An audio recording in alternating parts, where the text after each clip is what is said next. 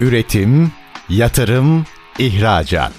Üreten Türkiye'nin radyosu Endüstri Radyo sizin bulunduğunuz her yerde. Endüstri Radyo'yu arabada, bilgisayarda ve cep telefonunuzdan her yerde dinleyebilirsiniz. Endüstri Radyo.com Çetin Ünsal'ın hazırlayıp sunduğu İşte Bunu Konuşalım programı başlıyor. İşte bunu konuşalımdan merhabalar. Türkiye'nin gerçek gündeminde birlikteyiz. Efendim dönüşen bir ekonomiden bahsediyoruz. Aslında farklılaşan yeni bir ekonomiden söz ediyoruz. Ve bütün bu ekonomik kurgu içerisinde kalkınmanın yolu da COBİ'lerden geçiyor. COBİ'leri gerçekten dönüştürebildiğimiz, dönüşümü gerçek anlamda anlatabildiğimiz ölçüde sanıyorum hem sektörlerin hem firmaların tabii ki hem de Türkiye ekonomisinin performansı farklılaşacak. İşte biz bu doğrultuda aslında dijital dönüşümü başaranlar ve başaramayanlar çerçevesinde mercek altına alacağız. Elbette isim vermeden belki örneklerle açacağız size. COBİ'lerin sağlıklı dönüşümünü konuşacağız. Kıymetli bir konuğumuz var. İzmir'den bir konuğumuz var. Vitriol Danışmanlık Kurucu Ortağı Seda Özyetkin. Bugün işte bunu konuşalımın konu. Sayın Özyetkin iyi akşamlar yayınımıza hoş geldiniz efendim. İyi akşamlar teşekkür ediyorum. Var olunuz. Şimdi uzun zamandır aslında sizin de hem, hem takipte olduğunuz hem de takipteyim ben de Anadolu'nun muhtelif yerlerine giderek anlattığınız e, meselelerin başında geliyor. Bu kadar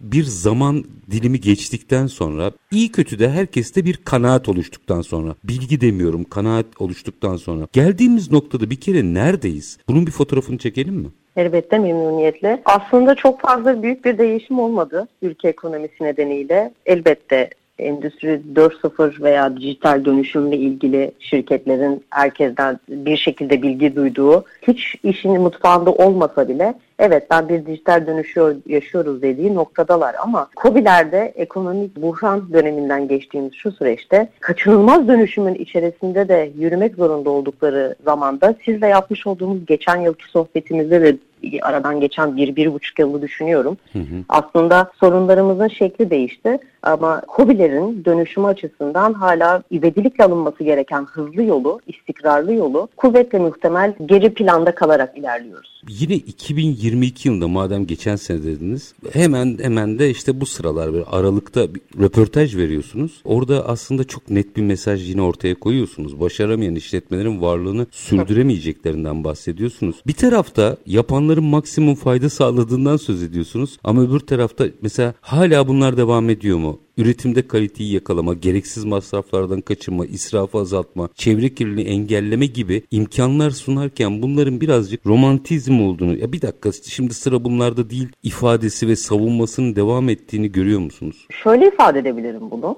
Tarih boyunca insanlık daha iyi bir yaşam sürmenin yollarını aramış tabii. Hı hı. Bunu sağlamak için de her seferinde bir sonraki aşamaya geçerken bir direnç göstermiş. Bu insanın doğasında var. Gelinen noktada COBİ'lerde günümüzde bilgi ve iletişim teknolojisinin hızlı hızlı bir gelişim yaşadığı ve topluma ve sektörde büyük değişiklikler getirdiğini görüyoruz. Bunu yöneticilerimiz de görüyor. Yalnız dijital dönüşüm yeni değerler yaratarak birçok ülkede sanayi politikalarının artık temel direği haline geldi. Yani kaçınılmaz bir dönüm noktası olarak yeni nesil dünya düzeni içerisinde sınırsız bir dijital dönüşüme geçmek zorunda olmakların olduklarından bahsediyoruz. Hemen hemen etkisini almadığı sektör yoktur desem herhalde yanlış olmayacaktır. Bu değişim rüzgarının bir parçası olup yeni iş modellerini, inovasyonu, dönüşümün tüm bileşenlerini iyi anlamak ve sürekli takip edip kendilerini adapte etmek durumundalar. Dünya çapında meydana gelen bu dijital dönüşüm sürecine entegre olduklarında hemen hemen her sektörde yoğun bir şekilde hazırlık içine giriyorlar. Bu yoğun hazırlık COBİ'ler tüm dünyada değerlidir ve kıymetlidir. Hı hı. Küresel seviyede düşündüğümüzde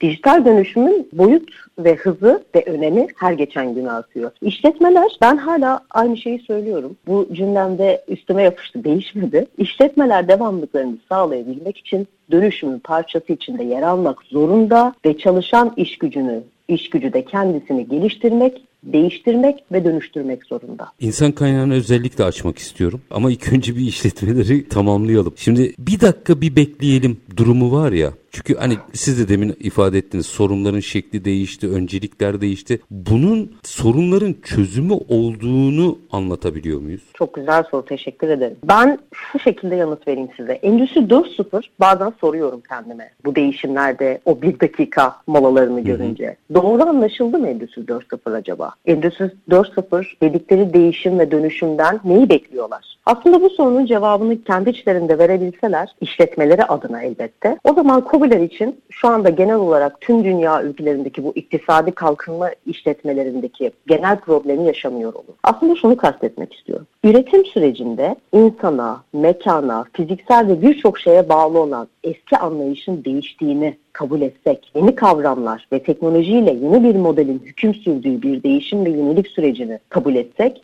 zannediyorum çok daha rahat adapte olabileceğiz. Yani geleneksel üretim ve hizmet sistemleri günümüzde dijital bir dönüşüm bize sağlayamazlar. Daha önceki sohbetlerimizde de değinmiştim. Burada ister istemez de kuşaklara giriyoruz. X, Y, Z kuşaklarının yöneticilik stillerine ve stratejilerine. Tabii kaçınılmaz olarak kendi kendini yönetebilen, denetleyen, optimize eden kobiler ve otonom sistemlerini üretim süreçlerine adapte eden hobiler ayakta duracak. Şirketler açısından değerler zincirleri bakın artık yeniden oluşuyor. Sohbetimizin ilerleyen dakikalarında değinmek çok isterim siz uygun görürseniz. Endüstri 4.0'dan toplum 5.0'a geçiş yapıyoruz. Yani. Yöneticiler kararlarını bu yeni çağın gerekliliklerine göre vermek ve insan odaklı vererek bunu optimize etmek zorundalar. Dolayısıyla biz kobilerimiz de Endüstri 4.0'ı başlayamadığımız belki binlerce kobimiz varken toplum 5.0'a nasıl adapte edeceğimiz hepimize endişeye düşünmesi gereken bir konu Türkiye ekonomisi için. Burada şöyle bir algı var. Şimdi ben yıllardır bir işi yapıyorum. Benim işim sanki o iş tamamen değişsin. Yani başka bir meslek edin gibi durum var. Tabi bazı sektörler için bu da ge- gerekecek önümüzdeki süreçlerde. Fakat mevcut yaptığı işi daha verimli ve kendi ölçeğinde dijital hale getirmekle ilgili bir kanaat sıkıntısı var. Bu birinci faz. İkinci faz, üç faz açacağım şimdi size. İkinci, ikinci faz, ya ben internetten satış yapıyorum ya da işte internetle ilgili kendimi lanse ediyorum. Ben aslında dijitalleştim. Zaten muhasebe programı da kullanıyorum. Tamam. Veriler orada birikiyor ama okuma yok. Üçüncü bir faz daha var. Üretim süreçlerinde eski analog makinelerinin yerine nispeten daha dijital makineleri koyarak dijitalleştiği kanaatine varanlar var. Şimdi bu üç fazı nasıl sağlıklı noktaya getireceğiz? Şöyle ifade etmeye çalışayım Çetin Bey. Dijital dönüşüm bir seçenek değil bir zorunluluk. Hı hı. Öncelikle bunu kabul edeceğiz. Endüstri 4.0 süreçleri her ne kadar işleyişi insansız olarak tasarlansa da aslında iyi bir planlama kabiliyetine, ileri düzeyde programlama bilgisine sahip, bakım onarım sağlayabilecek nitelikli bir iş gücüne ihtiyacı var. Bu açıdan bakıldığında yeni teknolojik üretim araçları emeğin ikamesi haline gelerek üretim süreçlerini süreçlerindeki yerini alıyor. Yani emeğe olan talebi azaltırken bir diğer taraftan talep edilen emekte niteliksel özellikleri ve becerileri ön plana çıkartacağız aslında. Yani yapay zeka biz şurada çok büyük bir aslında ne derler buna tabiri caizse ıskalama yaşıyor Türkiye'de, COBİ'lerde. Yapay zeka insanların değil, insanların yaptıkları işin yerini almaya çalışıyor. Dijital dönüşüm işletmelerin iş süreçlerindeki hedefler doğrultusunda tüm adımları step by step, adım adım işletmelerin faaliyetlerini dijital ortama aktarıp daha tasarruflu maliyetle maksimum düzey düzeyde etkin ve verimli bir şekilde çalışma yapmayı hedefliyor. Bu işleyişi gerçekleştirmek için gerekli olan değişime ve dönüşüme de ayak uydurup bu gerekli teknik ve idari çalışmaları yapmak durumundayız. İnsan kaynakları yönetiminde insanın temel olduğu bütün bu değişimlerin merkezinde insanın temel olduğu bu süreçlerde, dijital dönüşüm süreçlerinde önemini, yerini, etkisini bu sürecin işletmeler açısından farklı bir yönetim, yönetim stratejisi olduğunu ortaya koymak, bu konuyu ayrıntılarıyla tartışarak aslında farkındalık oluşturmak da bizlerin, danışmanların görevleri. Endüstri 4.0, 4.0'ın odağı üretim, evet ama insanın içinde var olduğu bir üretim. Bunu çok iyi anlamak gerekiyor. Yani çok insan, iyi okumak gerekiyor. İnsan dışarıda kalmıyor. Kuşkusuz. İşte burada da şimdi birazdan bir araya gideceğim ama en azından girizgahını yapalım. Burada da şöyle bir problem çıkıyor. Tıpkı bir makine gibi, tıpkı bir muhasebe işlemi gibi insanın da salt bir kaynaktan veya bir girdi ya da gider maliyeti olmaktan ibaret olduğu alandan aslında o şirketin patronu, müdürü, şefi kadar sahibi olduğu bir faza geçişte defanslar başlıyor. Onu Çok ne doğru. yapacağız? Burada şöyle söylüyorum. Bu değişim ve dönüşüm modeli de modeli insanları nasıl etkiliyor? Her yetenek bu konuda bana karşıt çıkan meslektaşlarım var evet. Lakin her şey zıttıyla daha güzel. İşletmeler devamlılığını sağlayabilmek için evet bu değişim ve dönüşümün bir parçası oluyorlar ve insan üzerinde yapıyorlar bunu. Ama her yetenek robotlarla, dijital dönüşümlerle, yapay zekalarla ikame edilmez. Bence e, diğer ıskalanan tarafta bu. Dijitalleşme süreci bilgiyi bize sunmak için var. Yani insana sunmak için var. İnsana hizmet etmek için var. Bu nedenle Endüstri 4.0'ı konuşurken insanla rekabet eden bir şeyden bahsetmiyoruz. İnsanla birlikte yol alan bir şeyden bahsediyoruz. Çünkü insan da değişim ve dönüşüm içerisinde. Bu yüzden kaçınılmaz bir sonun sondu toplum 5.0'a yolunun varması Endüstri 4.0'ın. O zaman şöyle bir şey yapalım. Minik bir araya gideyim. Aranın ardından o insanın dönüşümünü, eğitimini biraz açalım. Çünkü orası da çok flu bir alan olmaya başladı. Her türlü bilgi eğitim olarak nitelendirilmeye başlandı. Zaten biz mesleki eğitim veriyoruz ya da benim ustalarım zaten mesleğe sahip meselesiyle bir savunma mekanizması gelişmeye başladı. Minik bir araya gidelim. Arının ardından gerçekten insan kaynağının nasıl farklılaşacağını konuşalım. Sizi biraz bekleteceğim. Herkes çayını kahvesini bir tazelesin. Vitriol Danışmanlık Kurucu Ortağı Seda Özyetkin'le dijital dönüşüm ve KOBİ'ler ilişkisini konuşuyoruz. Kısa bir ara lütfen bizden ayrılmayın. Üretim, yatırım, ihracat. Üreten Türkiye'nin radyosu Endüstri Radyo sizin bulunduğunuz her yerde. Endüstri Radyo'yu arabada, bilgisayarda ve cep telefonunuzdan her yerde dinleyebilirsiniz. Endüstri Radyo.com Kısa bir aranın ardından işte bunu konuşalım demeye devam ediyoruz efendim. Konuğumuz Vitriol Danışmanlık Kurucu Ortağı Seda Özyetkin. Dijital dönüşüm ve kobiler ilişkisini konuşurken geldik insan kaynağına. Şimdi Sayın Özyetkin burada da biraz akıllar karışık. Gerçekten sağlıklı bir insan kaynağı dönüşümü nasıl sağlanır? Çetin Bey burada nitelikli personel ihtiyacından bahsediyoruz aslında. Yani nitelikli personel ihtiyacını da biraz açayım. Ee, Altın değerinde. Sertifika kalabalıklığından bahsetmiyorum biliyorsunuz. Havada uçuşuyor yani. Online bir saatlik eğitimle finans eğitimleri bitmiş. E-ticaret baştan sona öğretmiş. Bunlardan bahsetmiyorum. Mesleki eğitimin hayat boyu öğrenme kısmından bahsediyorum. Eğitim ve öğretim müfredatlarımızın kesinlikle yeniden yapılması, mesleğe uygun revizyonlardan geçirilmesi ve hayat boyu öğrenmenin dijital entegrasyonla birlikte devam etmesi gerekiyor. Burada mesela birçok kobiyle siz de sohbet ediyorsunuz. Ben de ediyorum gittiğimizde sohbet ediyoruz. Siz daha başka danışmanlık işleri yapıyorsunuz ama ben sohbet ederken mesele dönüyor dolaşıyor buraya geliyor. Evet onlarla ilgili gelişimi devam ettiriyoruz ama ilk önce şu makineleri bir dönüştürelim diyorlar. Bu,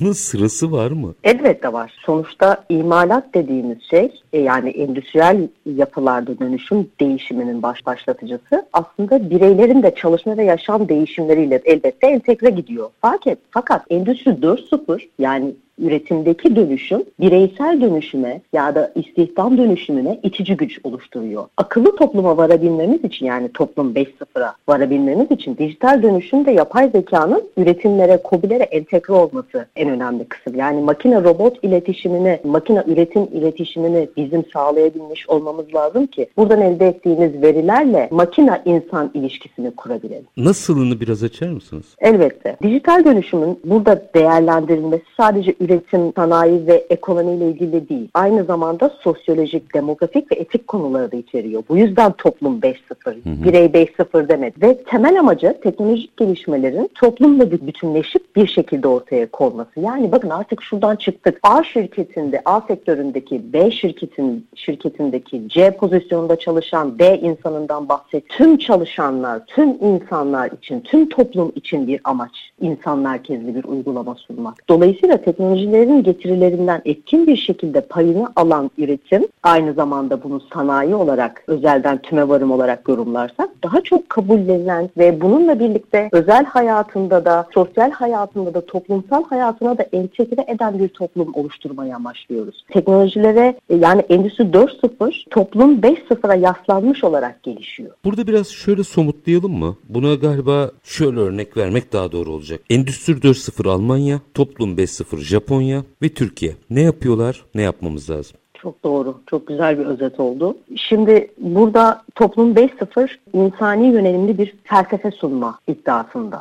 Yani toplum 5.0'ın tanımlarında da bakarsak Japonya'da zannediyorum 2016 yılında ilk fuarlarında bahsetmişlerdi bundan, bilim fuarlarında. Sanayi 4.0 makineleşirken biz insanı üretim ve tüketim fonksiyonlarını dışında göz ardı edemeyiz. Endüstriyel ve teknolojik temelli bir bakış açısına yaklaşmamız lazım ama bunu insanı ve toplumsal bir yaklaşım katarak sürdürülebilirliğe kılabiliriz. COBİ'lerde hala Endüstri 4.0 yarışı içinde takdir edersiniz ki ve bununla ilgili de bir dizi çalışmalar yapılıyor. Sanayi dönüştürme çalışmalarına daha hiç başlamamış olanlar da var. Yani özellikle bazı kentlerde. Oysa başta işte sizin de bahsettiğiniz gibi Japonya olmak üzere birçok ülke sadece sanayiyi dönüştürerek değil toplumsal kalkınmayı gerçekleştirmemizle bu devrimi mümkün kılarız diyor. Toplum 5.0'da sadece teknolojinin gücünü artırmaya değil aynı zamanda insanların yaşam kalitesini de artırmayı amaçlayan bir felsefe var. Tabii bu, bunun dışında ülke olarak teknolojik ve toplumsal dönüşümün getireceği ülke olarak da değişimlere hazır olmak gerekiyor. Yani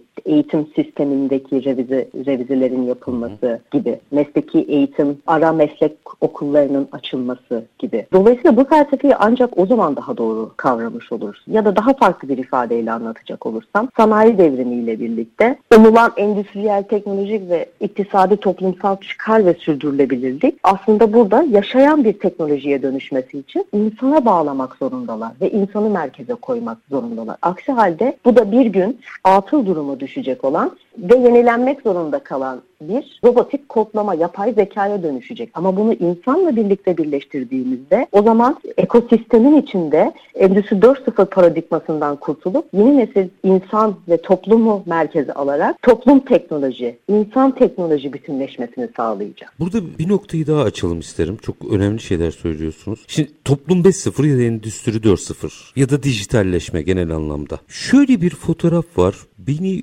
biraz ürkütüyor, biraz da endişelendiriyor. Şimdi biz COBİ'ler başta olmak üzere firmaları dönüyoruz diyoruz ki dijitalleşin. Daha doğrusu dijital ekonominin gereğine uyun. Öbür tarafta mesela kamu yani otorite de bütün beyanlarında aslında bunun ne kadar önemli olduğundan bahsediyor. Bu konuyla ilgili aslında teşviklerin bile önümüzdeki süreçte buraya yöneleceğini görüyoruz. Şimdi bu iki vakanın ortasında bir regülatör var. Sadece tavsiye vererek ilerliyor. Sektörel STK'lar.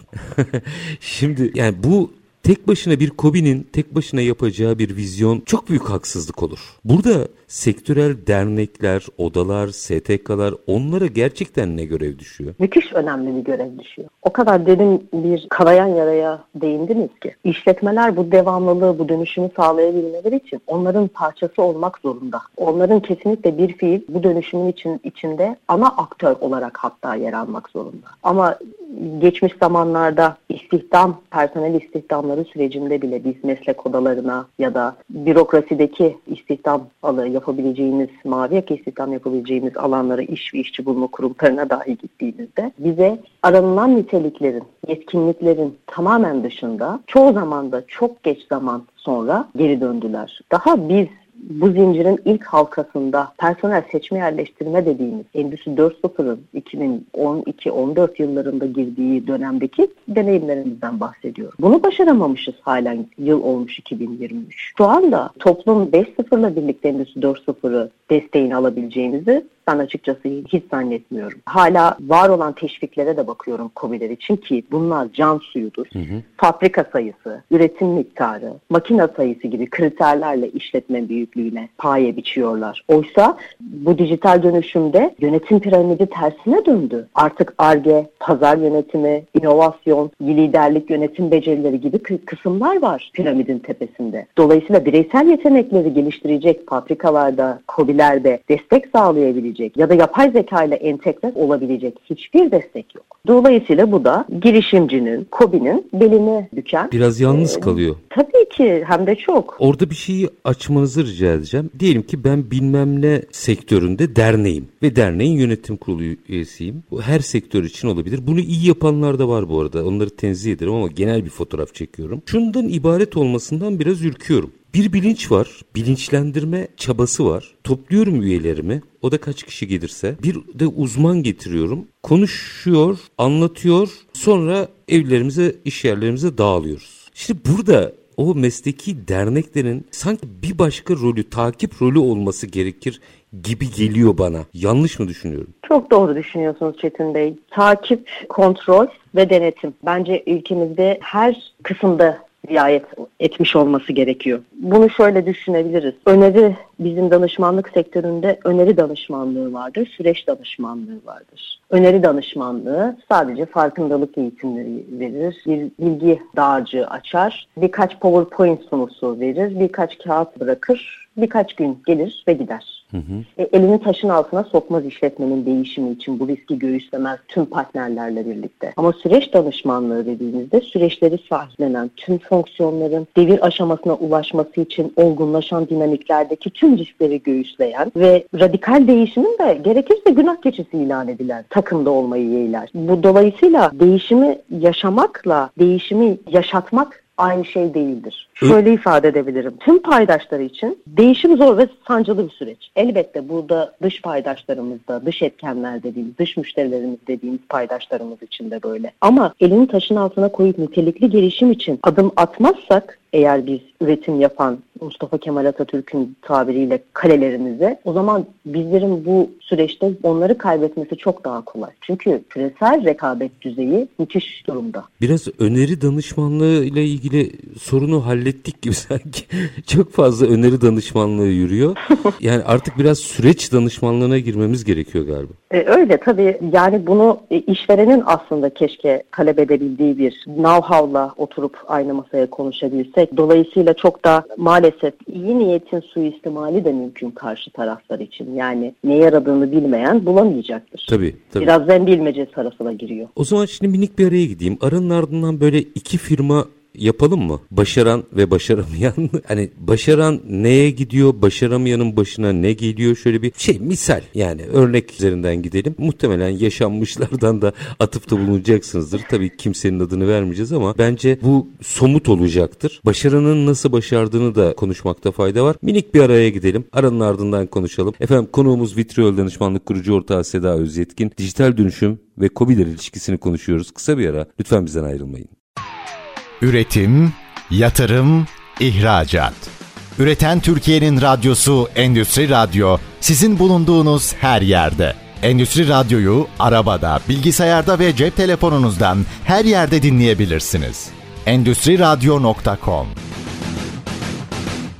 Kısa bir aranın ardından işte bunu konuşalım demeye devam ediyoruz efendim. Dijital dönüşüm ve COBİ'ler ilişkisini mercek altına alıyoruz. Konuğumuz Vitriol Danışmanlık Kurucu Ortağı Seda Özyetkin. Şimdi Sayın Özyetkin biraz somutlaştıralım mı? Başaran ve başaramayan iki COBİ'yi mercek altına alalım isterim. Başaran nasıl başardı? Başaramayan nerede tıkandı ve ne yaşayacak? Hadi ne olur bize örnekleyin. Seve seve. Şöyle ifade edebilirim. Başaran şirketlerde teknolojik gelişmelere üretimlerini adapte edebiliyorlar. Bunların her biri elbette birer sermaye meselesi. Tam bir otonom sistemi her zaman her konuda mümkün olmuyor. Lakin yine de rekabet edilebilir seviyeye ulaştırabiliyorlar. Çalışanlarında kesinlikle oluşacak bu değişimin korku mekanizmasını onlara geri bildirimlerle, güven tazeleyerek, çalışan bağlılığı, sadakat bağlılığı dediğimiz kurumsal yönetim sistemi içerisindeki en kritik olan işveren ve işgören ilişkisini çok iyi yönetiyorlar. Bu da aslında toplum 5.0 farkında olmadan attıkları ilk adımlar oluyor. Hı hı. Konfor alanlarını terk edemeyen, ya da çalışanlarının e, bir robot kobiye girdiği için ya da robotik sistem üretime dahil olduğu için işinden işinden edileceğini düşün, düşünen ya da kimin yeteneğinin atıl duruma düşmesinden korkan ya da anlamlandıramadığı bilinmez bir yolculuğa çıktığını düşünerek bu sürece giren işletme yöneticileri ve iş görenleri ise maalesef yüksek sesli ama duyulmayan çığlıklarla yok hmm. oluyorlar. Bunlar çok hızlı oluyor. Bakın bunları söylemek çok kolay Çetin Bey. Her seferinde gözümün önünde canlanıyor bu aşamaları maalesef görüyoruz. Ama büyüme zihniyet odaklı bir yaklaşımdır sermaye odaklı bir yaklaşım değildir. Yani Bu dönüşüm nedenle, aslında zihnen oluyor. Kuşkusuz. Çok geleneksel sistemlerde kaldı sermaye ile ilgili büyüme doğrudan bağlantılı dediğimiz sistemler. Liderin tutumu dönüşümün başlaması veya gerilemenin başlamasının temel yolculuğu oluyor. Konfor alanlarını terk etmeye hazır mısınız sorusu. Benim danışmanlıklarımda ilk iki gün analiz yaptığım süreçteki hep standart sorumdur. Ne demek istediğimi o anda anlamazlar. Her zaman bir ezbere cevap gelir. Evet. Ama sonrasında bu süreçlerin, bu ARGE inovasyon yatırımlarının ve bunların adapte edilmesinin, çalışan bağlılığı ve sadakat programlarına entegre edilmesinin ne kadar kritik önemli olduğunu görürler. Zaten sistem dışarı yatıyor.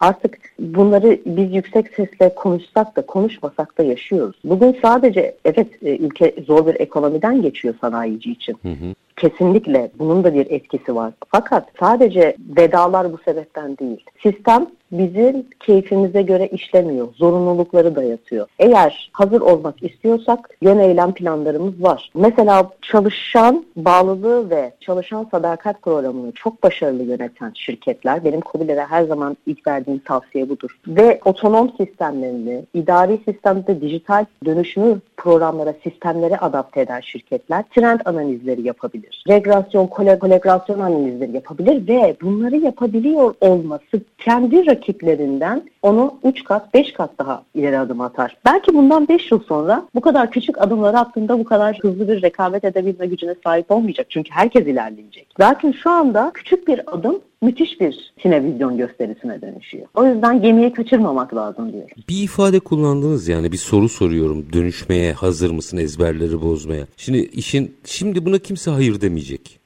Çünkü herkesin buna bir niyeti var. Sonra direnç nerede başlıyor? Çünkü bu ister istemez istemsiz bir direnç. Ve o nasıl kırılabilir? Aslında sürecin içerisinde maalesef hiç sevmesem, ker, sevmesem de bu cümleyi kervan yolda düzülür, sistemi içerisinde öğreniyor. Biz ne kadar zor bir sürecin ve neler gerektirdiklerini de anlatmaya çalışsak da yaşamak başka bir şey. Hı hı. Verim odaklılıktan değer yaratan topluma geçiş sürecini yani çalışan çalışana geçiş sürecini yaşadığında. Tek tip çalışan profilinden bireysel yeteneklere yönetilmesine fayda değer analizlerine geçen bir yöntemi yaşadığında amaçları için işbirliği yani işveren ve işgörenin işbirliğiyle iş yapma modelinin deneyimini yaşadığında ya da elbette bunları da tabii yine değinmek lazım. Cinsiyet eşitsizliklerin fırsatlarından koptuğunda, bunları bunlardan uzaklaştığında, çalışan motivasyonu yönetebilip kaygıdan uzaklaşan bir çalışan yönetim biçimini sağladığında bunlar özellikle insan kaynakları yönetim biçimleri için çok kritiktir. Aslında şirketin ekolojik e, kısıtlarından, kısıtlarıyla yüzleşip bunların doğal bir selection içinde çözüm yolculuğuna çıkmasıyla bütün bu gerçeklerin zor tarafında tarafıyla yüzleşiyor. Değer yaratma, çeşitlilik ya da hep birlikte bir merkeziyetçilik, insan merkeziyetçiliği oluşturabilmesi, yönetim biçiminde esneklik ve sürdürülebilirlik, çevresel konulara, sosyal sorumluluk konularına duyarlı bir yönetim felsefesi benimsemesi onu hızlı ileri adımlar atmaya başlıyor. Onu diğer rekabet ettiği, tüm küresel alanda rekabet ettiği şirketlerden ayrıca bu noktaya götürüyor. Türkiye'nin birçok yerine gittiğinizi biliyorum. Evet. Şimdi bunu mesela bu söylediklerinizi büyük şehirlerde bir Kobi'ye söylediğinizde kabul etse de etmese de ama belli bir yaklaşım sergileyecektir. Çünkü ister istemez ya ihracatla bir şekilde bağlantılı ya bir orijinal ekipman üreticisi, tedarikçi vesaire. Yani ihracata bir şekilde bulaşmış herkes aslında söylediğiniz her şeyi hemen anlayacaktır. Fakat çok ciddi bir hiç ihracatın yakınından bile geçmemiş ama ihracatçı yapmamız gereken bir Kobi birikimimiz var. Onlara en basit nasıl anlatıyorsunuz bunları? Çok güç Orada... çünkü bu. Çünkü yani bakın insani ilişkilerden veya insani gelişmeden bahsediyorsunuz. Ben size gayri ihtiyar söyleyeyim. Aa evet ben bizim ustanın işte gelişmesi için her şeyi yapıyorum. Hatta geçenlerde bakın insani boyuttan bahsettiğiniz anda geçenlerde bir şeye ihtiyacı olmuştu. Biz hemen bütün ekip ona destek çıktık. Tamam bunlar zaten güzel ekip olma ama bu değil anlattığınız şey. O farkı nasıl anlatacağız? Küçük biraz şey der romanında. Büyükler neden hep sayılarla ilgileniyor? Aslında biraz oradan gitmek lazım. O zaman da daha realist tarafta kalıyor. Bütün bu kaynakları sahip olduğu kaynaklar içerisinde dengeli bir dağılımı olup olmadığını analiz ediyoruz ve kendisine datalarla yani iletişim seviyesinden çıkıp datalarla sunumlar yapıyoruz. Doğal olarak maddi kısımlara daha duyarlı oluyor zaten. Çok tabii, daha tabii. o bir, bir konumundaki bir üretici. Dolayısıyla hata yapmaktan daha çok da korkuyor ama değişime çok aksine bana sorarsanız COBİ'lere göre çok daha refleksleri yüksek. Dolayısıyla rasyonel bir şekilde